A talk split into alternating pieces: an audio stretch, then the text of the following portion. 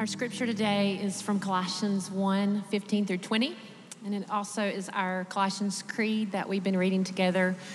A creed is just an authoritative statement of belief, and so we're going to have the words on either screen. And so I want to invite you today to um, join with me and let's read this together with authority. We believe he is the image of the invisible God, the firstborn of all creation. For by him all things were created, in heaven and on earth, visible and invisible, whether thrones or dominions or rulers or authorities, all things were created through him and for him. And he is before all things, and in him all things hold together. And he is the head of the body, the church. He is the beginning the firstborn from the dead, that in everything he might be preeminent. For in him all the fullness of God was pleased to dwell, and through him to reconcile to himself all things, whether on earth or in heaven, making peace by the blood of his cross. This is the living word of God for us today.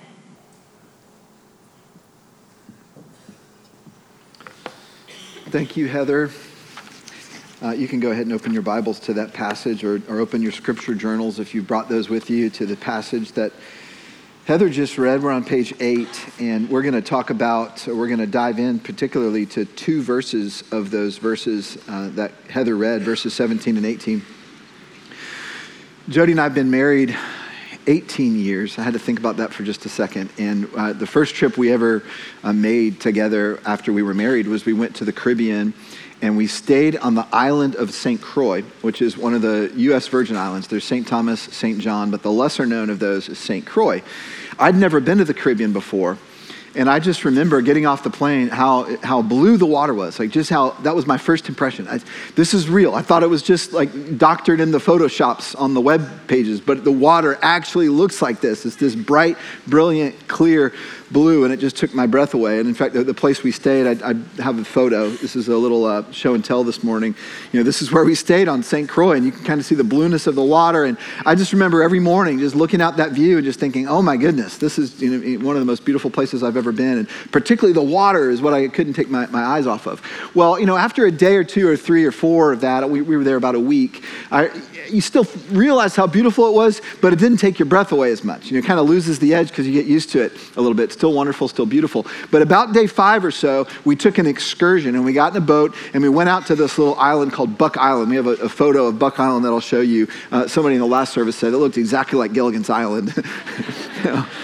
Oh, so that, that's, that's where we were, but fortunately for a lot shorter than the Gilligan uh, folks were. But we, we went out there. Now, you don't really go on the island. For those of you, I don't know if anyone's ever been down there or not, but that area there is a, a national uh, reef. It's a national protected area, and people go down there to snorkel and scuba dive, and it, it's beautiful. Well, I'd never been snorkeling. You know, I just knew, okay, we'll try this out. And we got over where the boat was, and you can look down and kind of see there's, I think there's some stuff under there. The water's kind of clear, so you can see some stuff under there. But it's not until you you submerge under, you know, with your mask on where you can see under the water that all of a sudden everything comes into clear focus. So I want to show you a picture. This is what we saw. Now, uh, I don't have a underwater camera. So those first two photos you saw were actually my photos. This one is a professional one, but I'm telling you guys, it looked just like that. And there's another photo too that I'll show you that, that, that this is what's down there. I mean, it's just down there waiting for people to see. And I remember coming and just seeing that and just wanting to gasp. And it was all I could do not to gasp because it's not a good idea to gasp when you're submerged. And, and Jody and I went under together. We came back up, you know, we took our snorkels out. And we're like, did you see that? You know, and did you see this? And did you see that? And you see the fish and you see the, the coral. And then we, let's, let's go back down. So you know, we dove back down and we kept going up and down, up and down uh, with our snorkeling as long as the, the guide on the excursion would allow us to. And, and I just remember it would, just took my breath away. I think is one of the most beautiful things I've ever seen. And here's what struck me later. I knew the water was beautiful. I'd been admiring it all, all week. I'd even been swimming in it. But until I dove down, until I could really see what's there, I hadn't really seen it, had I? Now, here's the analogy you get to certain parts of Scripture that you read through and you're like, man, that's great. That creed that we just said together from Colossians 1 that we've been saying together every week that we're encouraging you all to memorize as we go through this, this text, we're going to keep saying it together throughout this study. It's amazing. It's like, wow, what an amazing uh, uh passage of Scripture.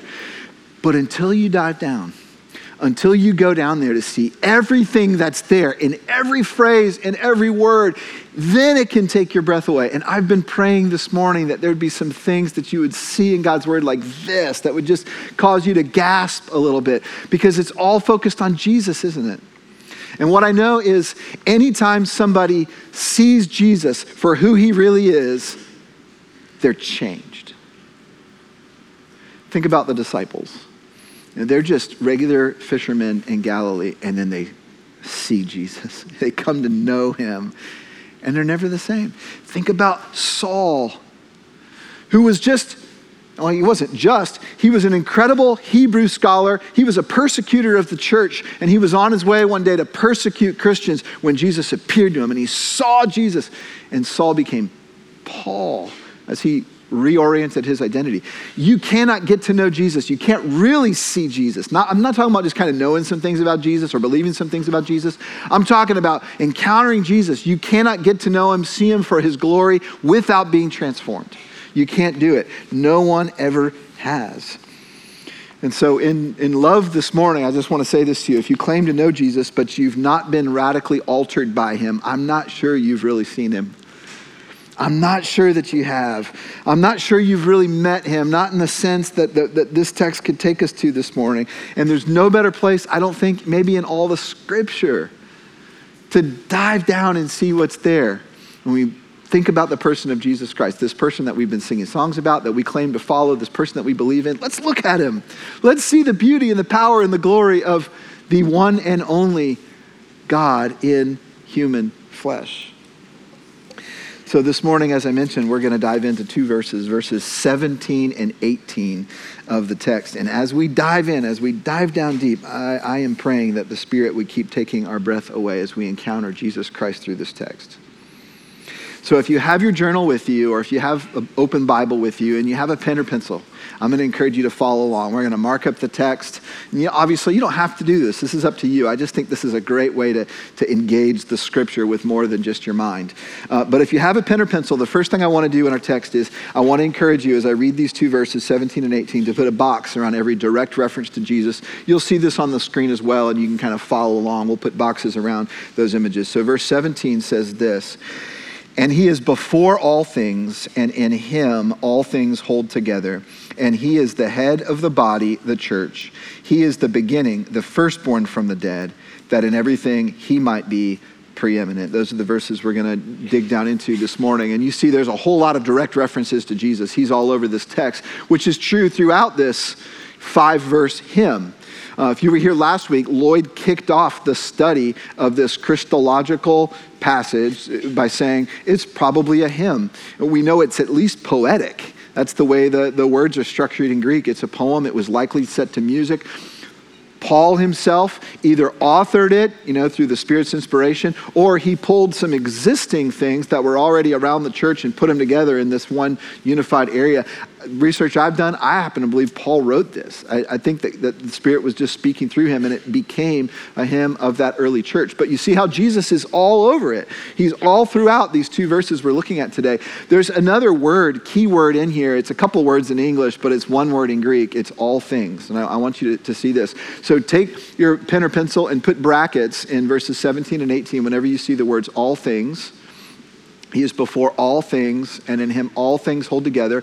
And then look down at verse 18, there's the word everything. That's the same word in Greek as all things. So bracket that one as well. All things, all things, everything. Now, if it's the same word in Greek, why did they choose a different English word? Probably just for vocal variety. And as you and I know, all things, everything means essentially the same thing. What does it mean? All things means all things. talked about, Lloyd talked about last week. It's everything you can see, everything you can't see. It's visible, invisible. In fact, if you look back up at the passage that Lloyd guided us through last week, 15 and 16, you'll see all things in there again. Let's go ahead and put brackets around those as well. Verse, uh, there it is, verse 16. For by him all things were created, and rulers, authorities, all things were created. Look down at next week's text. You see it again in verse 20. Through him to reconcile all things. So I want you to see that so that you can see this idea of all things, everything. Jesus Christ is right in the middle of. He has power over, authority over. There is nothing that is not, or nothing that is not under his authority and his power and his ultimate control. So that's a key word in this. All right. Now that we've marked up the text a little bit, so some things will pop out of it, I want to walk through our two verses phrase by phrase. We're going to learn five truths about Jesus. And I want you to think of each of these truths as a snorkel dive, because you're going to see something a little bit different every time you're going to see something amazing. You're going to see something beautiful. And as I thought about how can I help them learn this and remember this, I was cognizant of the fact that we've got all kinds of different learning styles in the room. You know, some of you are dialed into all the academic, intellectual stuff, and I love that kind of thing, right? This, we, we teach that way a lot at fellowship. Some of you are more artistically minded and you connect in other ways. So, what I want to do is, as we walk through these five truths, we're going to illustrate these for you.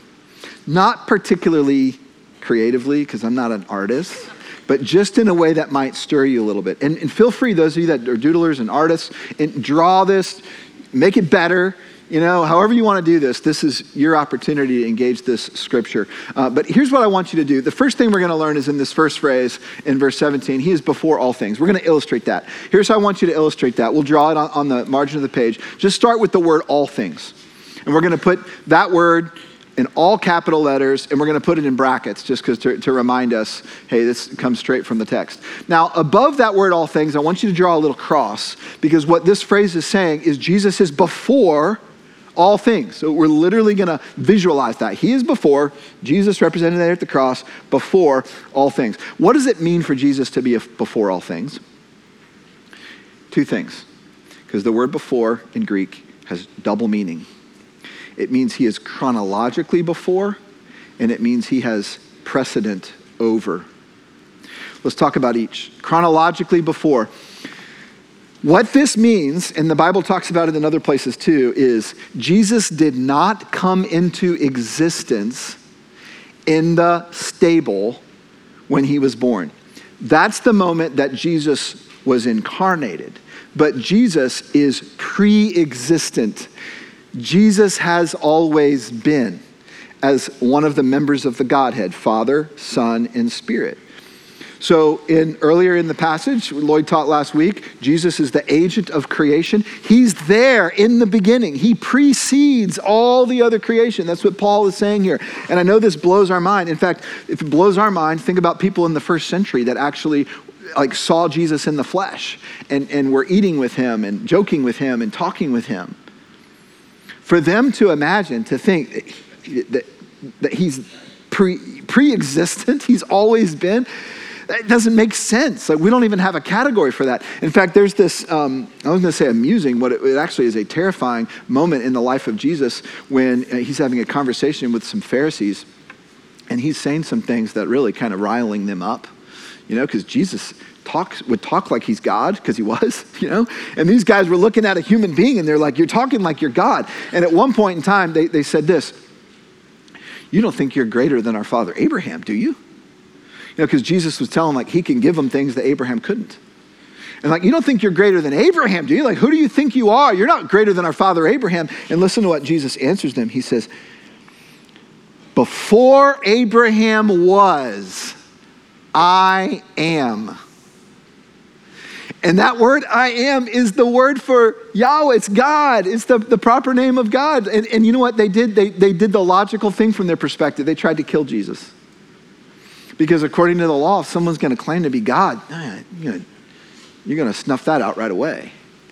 And, and, Jesus, it wasn't his time, so he escapes from there. But, but do you see what a big deal this is for Jesus to be preeminent? So, preeminent means first in chronology, it also means first in priority. He's the first among all things. He's above it all. He's before all. So there's our first truth about Jesus. He is before all things. Let's keep going. The next phrase, and in him all things hold together. You thought the first one was big. This is at least as big. Here's how we're going to illustrate this going back to our drawing. I, I want to invite you to, to take where those brackets are and go ahead. Let's make that into a cross. And, and you know, you'll, you'll see it illustrated here. But let's come up above that little cross and then all the way down. And what this represents is not only is Jesus before all things, but all things are in him. Like he, he holds it all together, he contains it. Now, this is amazing, is it not? If you were here a few weeks ago when we started off the service, I began with this analogy that for hundreds or for 100 years, scientists have been trying to discover a unifying theory of everything a set of simple equations that could explain everything in existence from the smallest molecules to the gravitational forces in the in, in space-time continuum. And, and they're in conflict with each other. They, they, they, they can't find a, a single theory that sort of brings the other theories together. What paul is saying is theologically jesus is the theory of everything. And that is this verse. We, like we, we've gotten to ground zero of that analogy this morning Paul is saying in Jesus Christ, everything makes sense, everything has a center point, everything comes together. Uh, biblical commentator David Garland puts it this way Jesus is the key who unlocks the meaning and purpose of the universe. Another scholar wrote this, which I really like Jesus keeps the cosmos from becoming a chaos. He keeps it all. He holds it all. It has a unifying center and it's not blowing apart in chaos because Jesus. Now, I, we can't explain that, humanly speaking, with our brains. This is what Paul is saying. Theologically, Jesus is the theory of everything. He's the one who sustains it all, He's the one who makes sense of it all. Here's a couple more analogies. If, you know, for all of us into technology, we can identify with this one. Jesus is the operating system. So, you know, I don't have my phone with me. I do have an iPad, but no, nothing, none of these apps on my device make sense without an operating system to unify them. Paul's saying Jesus is the operating system. Here's another analogy if you want to go in a different direction Jesus is the glue that holds it all together, that keeps things from being disintegrated. Jesus is the center. He holds it all together. So, truth number two in Him, in Jesus, all things hold together. He is the center of everything in existence. Here's what this means no creature or piece of the creation is entirely autonomous from Jesus. You might be living like you are, you might be imagining that you are, you might, in, in your twisted mind, and I, say twisted in actually a loving way because I've got a depraved mind in myself, want to be autonomous from Jesus sometimes, but you are not. You are not. Everything that lives is dependent upon Him for life and breath and meaning. He's the operating system. He's the glue that holds it all together. He's the center of all things. And in Him, all things hold together. Now, we've gotten through two, there's three more. But what I really want you to see now is the, the larger poem, which is 15 to 20 that we recited earlier, has a halfway point, and we have arrived at it. So it's six verses long. Three verses we've covered so far 15, 16, 17. Three verses we still have to go. 18 we'll cover today, 19, 20 next week. Here's why I make a point of the halfway point. Up to this point, this poem or hymn has been all about the creation the rest of the poem or hymn is all about the new creation. The new creation. Keep that in mind as we go. It'll make a lot more sense. Look at the third phrase in our text this morning. It's the start of verse 18. He is the head of the body, the church. He is the head of the body church. Now, before we draw it, I just want to say this. What does the church have to do with new creation? Everything. We just lose sight of that. The church is actually Jesus' first act of new creation. And I'll explain that in just a second, but first let's illustrate it. How are we going to illustrate the church in here? Let's go ahead and put the, the drawing up. Here's what I want you to do is draw a little triangle like a steeple of the church that's going to connect the cross at the top to that bottom, and then draw a little door. Can you see the church inside the cross? Do you see it? I'm not getting a lot of response. I hope you see it. Okay, good. Good. I was worried about this one. I was like, I don't know if they're gonna be able to see that or not, but that's probably me being overly worried. So there's there's circumscribed inside all things that Jesus kind of is is there we are. Like there's the church. Now, how is that new creation? How is this new creation? In Colossians and in other places, Paul describes the church as the new humanity the new humanity. And that's specific language because he's, cre- he's going back to a Genesis motif. So think about it this way in the first creation, mankind was the pinnacle of creation. Remember the sixth day God created man and women, man and woman, singular? Adam and Eve in the garden, he says, it is very good. So all the other days, it is good, it is good, it is good. He creates mankind, it is very good. He gives them dominion and rule to rule the earth under God's authority. That's the first creation. In the new creation, guess what? The pinnacle of new creation is the new humanity, which is the church, the body of Christ. Do you see? We, not just in this room, but the body of Christ, universal, all the believers in Jesus for 2,000 years, Everyone who's put their faith and trust in Jesus Christ, we are the first act of new creation. We are a new humanity, Paul would say. So he'd say Jesus is the head of a new humanity, which is one of the reasons Paul loves the body analogy. It's like a giant human being. Jesus is the head, and everyone else, we're a part of a new humanity, the first act of the new creation, that one day new creation will envelop the whole creation. For now, we're it. Jesus is the head, were the first act of new creation. Head means to have authority over and to be the source of. So, just as in English, our English word head can mean both of those things. Think of, you know, the, the head directs the body, that's authority over. But you could also have the head of a, of a river, for example, the source of. Same thing in Greek. Head means authority over, but also the source of. So Jesus not only directs and governs the body, the church, he also gives it life and strength.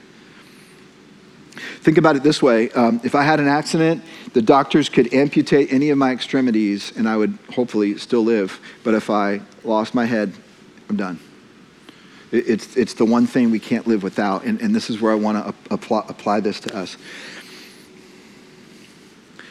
I want to be not overly critical in these comments, but, but I have to say, when I see and hear many of the things that are happening in the church in our country in these days, in these, this day and age, I grieve because I believe so many of the local bodies of Christ have lost the connection with the head of the body, who is Jesus Christ.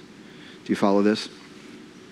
I believe there are churches of all sizes, all around us and all throughout the country, that, that are slowly dying because they've made the church about all kinds of other things and they've neglected the head, they've neglected Jesus Christ. Now, the model in the New Testament is you have a universal church, everyone who's put their trust in Jesus Christ, he's the head, but you've always had local expressions of the body of Christ, where individual members of the body come together and join as part of a local body, local expression. That's biblical, men and women. That's the model, that the way the church spread across the New Testament. And so, you being here this morning, you being a part of this local body really matters. Sure, you're a part of the universal church, whether or not you belong to any particular church, but the biblical model is to be a part of a local body. Why? So that we can join together in worship, we can celebrate the table, we can participate in baptism, we can come under the authority of God's word together. That's what the local church does, that you cannot do on your own all those things apart from it. So being a part of a local body really matters. But here's the thing that grieves me the church is not designed to be something you attend or something you consume, it's designed to be something you're a part of. See, it's a, it's, it's a body with Jesus as the head. And so, you know, we're, we've got a, a, part of the body here, a local expression. Across the parking lot, Brentwood Baptist, praise God, local expression. Down the road, we got Church in the City, local expression. Up in Nashville, all over. We've got a lot of churches. in this place. And the degree that these individual expressions are mindful of who is the head of Jesus Christ, that it is about Jesus Christ, his priority, his mission, not our own little individual institutions, that's the degree that the church will continue to thrive and live. To the degree that we make it about ourselves or our agendas or our own wants and needs, we see church more as something we consume that's the place where we're going to be dying. Listen to the way uh, uh, one commentator put it. This is harsh, but I think it's helpful. So I, I share this with myself and you in love. The church does not exist to meet the needs of its members or to ensure its institutional survival, but to fulfill the redemptive purposes of Christ, the head. That's true for the Universal Church. That's true right here for Fellowship Bible Church. I don't want to be a part of a church that is severed from the head. You don't either, because it's not life giving, there's no life in it. So, this is why we're spending eight months in this one little letter, because you can't get away from Jesus in this. This is why we're spending a whole three weeks on six verses of the text because this is ground zero for understanding Jesus. This is why we recently re articulated our mission statement to be helping people find wholehearted life in Jesus because there is no other life anywhere else. We're aligning our mission with Christ's mission, we're aligning our everything around Jesus the head. Now, was that a soapbox? I felt like that was a little bit of a soapbox. I'm going to come back down off it now if you understand that Jesus is in process of forming a new humanity, which is what you and I are a part of as this body of Christ, the next part of verse 18 will make perfect sense. Take a look.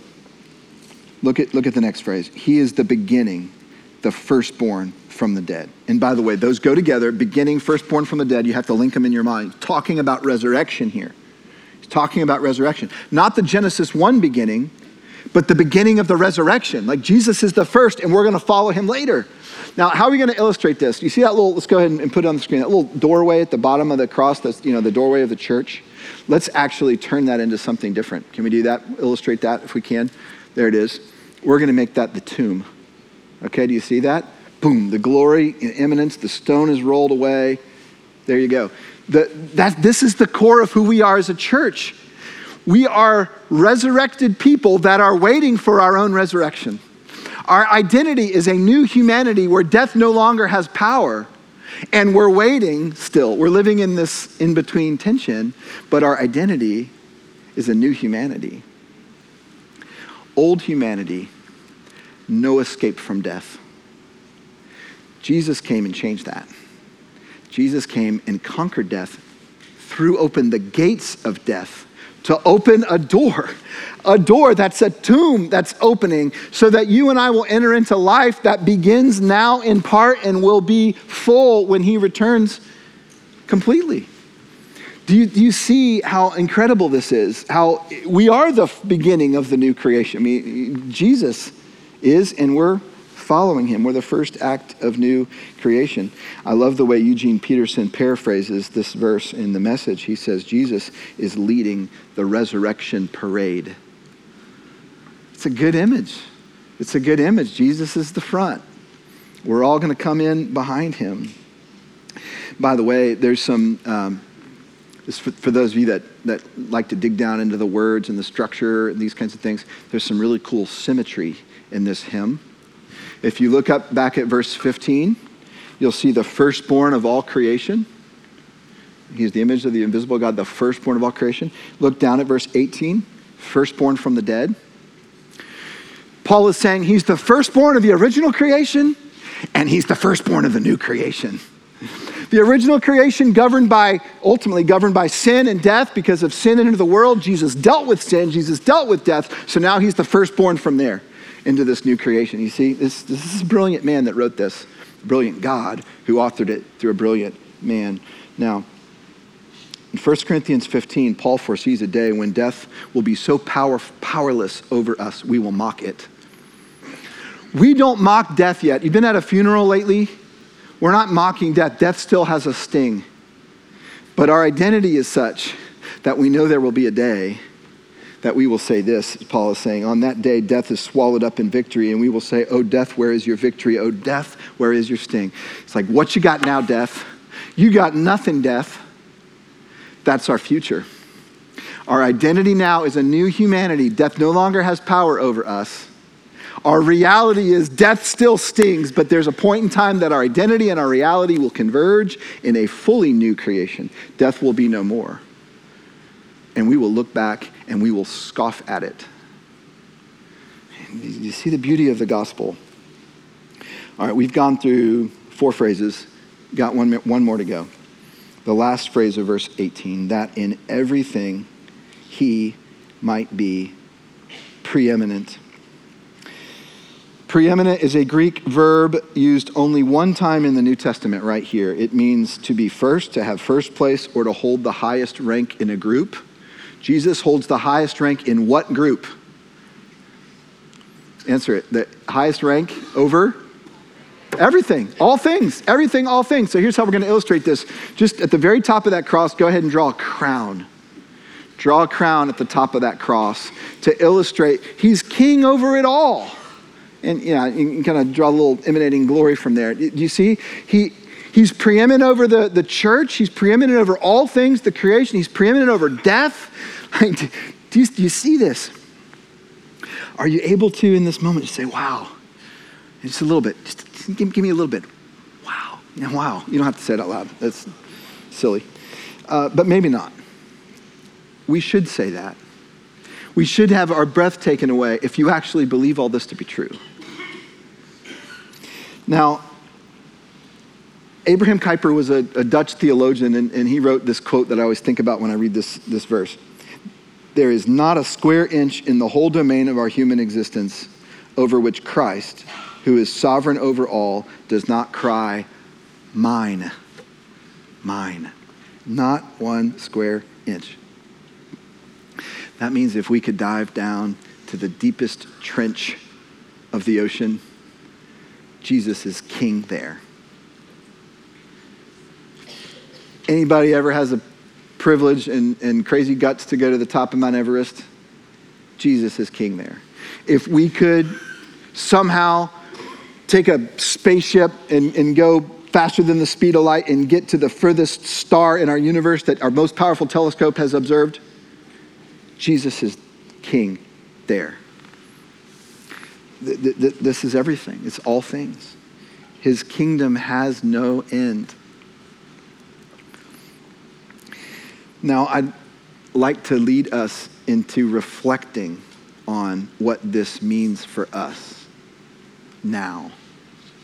What, what all of that that we, that we looked at, that we talked about, that we studied, what does it mean for us? If Jesus is king over every square inch of creation, then he must be king over every square inch of you and me there's a sense that he is, like you can't help it. But in God's divine, mysterious, sovereign grace, he gives us, he allows us, I believe, the freedom to live as if that's not true. You and I all the time live as if he's not king over us. Not really. Not really. I mean, we'll give lip service to it on Sunday mornings, but not really. Here's how this works, I think. From the moment you're born, you instinctively center your life around you. You, you, you, cannot help it. it. It's all you can do. It's, it's the fallen, selfish human nature that we talked about a couple weeks ago. It's the, your soul is just born curved upon itself. And so as you grow up, you know, you, you continue to send, tend to, to center your life on you. And, you know, when you're at some point in your life, especially if you have siblings, you realize, oh, other people exist you know? And so then your instinct is to fight. Your instinct is to bite and grab when you don't have something that you want. That's, you know, anybody had parented toddlers lately, that, that, that's what they do. And then you get older and you realize, okay, that's actually not the best way to get what I, what I want because that's the best way to get a, a, a bottom that's hurting or, you know, so, you know however your parents disciplined you or, you know, time out or whatever it was. And at some point, you realize, all right, I, I have to live a little bit differently, but you still kind of have you as on the throne of your heart so to speak. And if in God's grace, and I pray for this for, for us. In God's grace, at some point in life, He allows us to come to the end of ourselves where we just can't make life work anymore with us on the throne. Some of y'all are not there yet. Some of you have been there. Some of us, maybe you're in process. And if you encounter Jesus, when you encounter Jesus, at that point in your life, when you actually see him, when you understand who he is, when you understand what a, what, what a terrible God you make, and the fact that you actually need a king, that's when you will open yourself up and say, Would you be who I know you actually are theologically, but I've kept you from being practically? And that's when you really begin to transform. Now, when you get to that place, when you actually see Jesus, and this morning's one of those places, because if you've been listening or not, the Word of God has been proclaimed over you.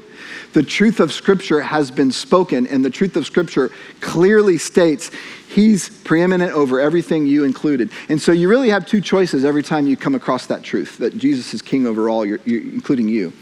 Option number one, you can try to diminish Him and you can do that in a number of different ways. You can keep them at arm's length. You can like go to lunch really quickly and think about other things. You know, you can distract yourself.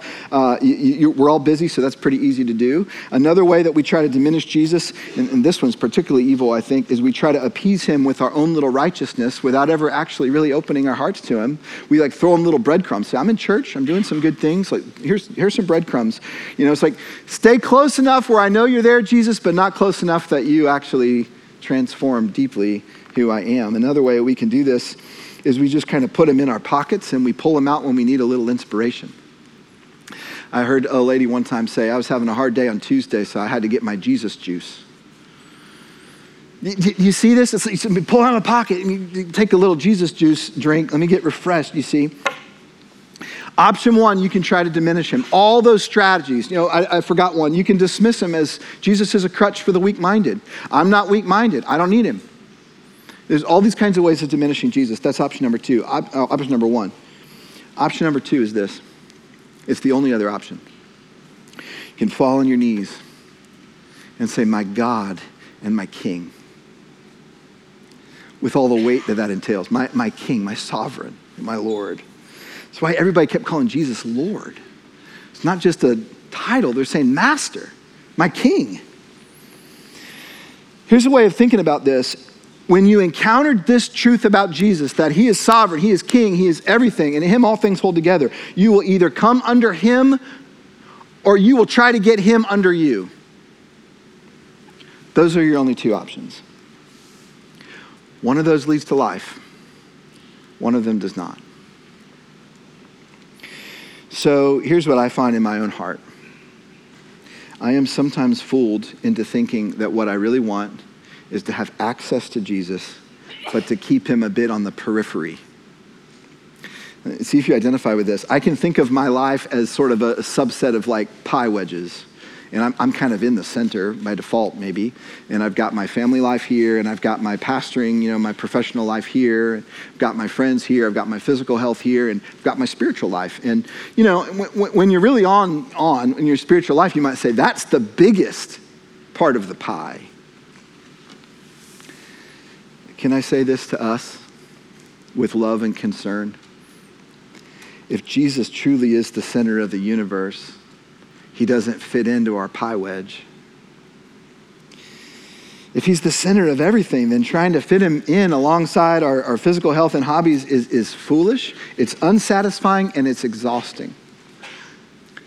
What, what happens if you take out the operating system of a computer or device and you try to put in a different operating system that's not designed to work around? Glitches. Anybody having glitches in your life? You don't have to raise your hand, I will. Anybody stumbling along some things, a relationship that's not working right now, a habit that you can't get around, uh, something in your job that you're afraid of, a financial thing that's just. And you're having glitches? Jesus is not a supplement who comes to round you out, He's the center of everything. He's the center of it all.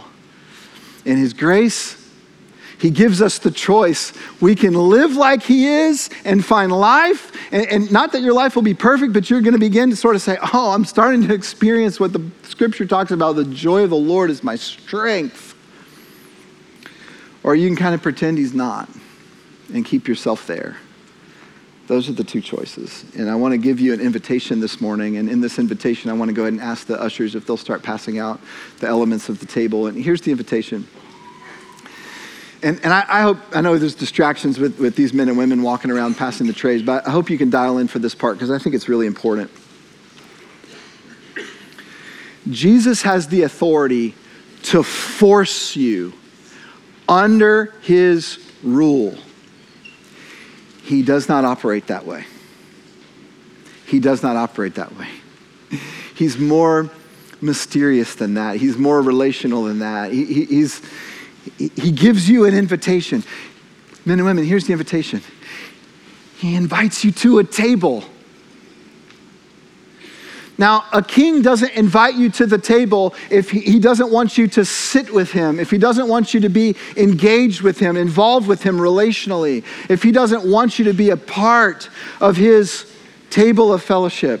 The king is inviting you to a table. If you desire to be with Jesus, the head of the table, if you've put your faith in him at any point in time to forgive your sins, to open the gates of the grave for you, if you've put your trust in him as your fullness, your salvation, take the bread, take the cup, get around the table with us this morning. Maybe this morning for you, it's for the very first time. Like, I don't even know what this means. I'm not ready to join a church. You don't have to join a church participate in this body if you have faith through Jesus Christ, that you believe that he lived the perfect life you couldn't live. He died the death you deserved. His resurrection opens the door for newness of life for you. And this morning, he's inviting you around a table. By faith in me, Jesus would say, Come and be with me. Let me provide for your deepest need, which is the darkness of your own heart. Let me do the work there. Let me transform you from the inside out. Take the bread, take the cup this morning. Wherever you are, if it's the first time in your life, maybe you put your trust in Jesus, we want to invite you around the table now as the ushers are still passing the trays out. I'm going to say a few more things and then we're going to partake of the elements together. This all powerful being who is at the very center of the universe has set a table for us. He desires for us to be at the table with him, not just as subjects, but even theologically as co heirs. That's what the Bible will go on to teach in the rest of the New Testament. And the way in is by faith. It's by faith. So I want you to think about what we're going to be doing as we're eating and drinking. We're going to engage all five of our senses, right? We're going to be embodying what we believe. So the bread and cup that you hold in your hands right now, they are not your salvation. But they're a physical, tangible reminder of your salvation. And so to take and eat this morning is a physical, tangible way that you can express your faith that you can live out your faith, that you can embody your faith in Jesus Christ. So, by taking the bread and cup this morning, here's what you're saying. I believe Jesus is my sustenance, He is my portion, He is my satisfaction, He is the f- true food that satisfies my hunger and the true drink that quenches my thirst you are essentially saying, I need Jesus not just on the periphery. I need Jesus to sustain me. I need him at the center. And so we have an opportunity this morning to do that. What you hold in your hands, a tangible expression of God's provision for you and his presence for you. And so I invite you to take the bread and in remembrance of the body of Christ broken for us, and in joyful anticipation of the bread we will eat with him around another table, the table to come, let us eat together.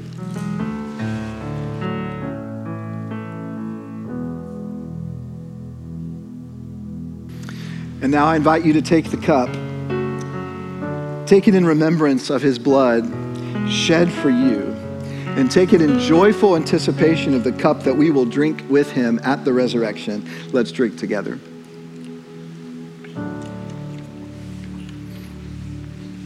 Amen. We're going to express this great truth in one more way this morning. We're going to sing together. So stand to your feet and let us worship the risen Jesus Christ.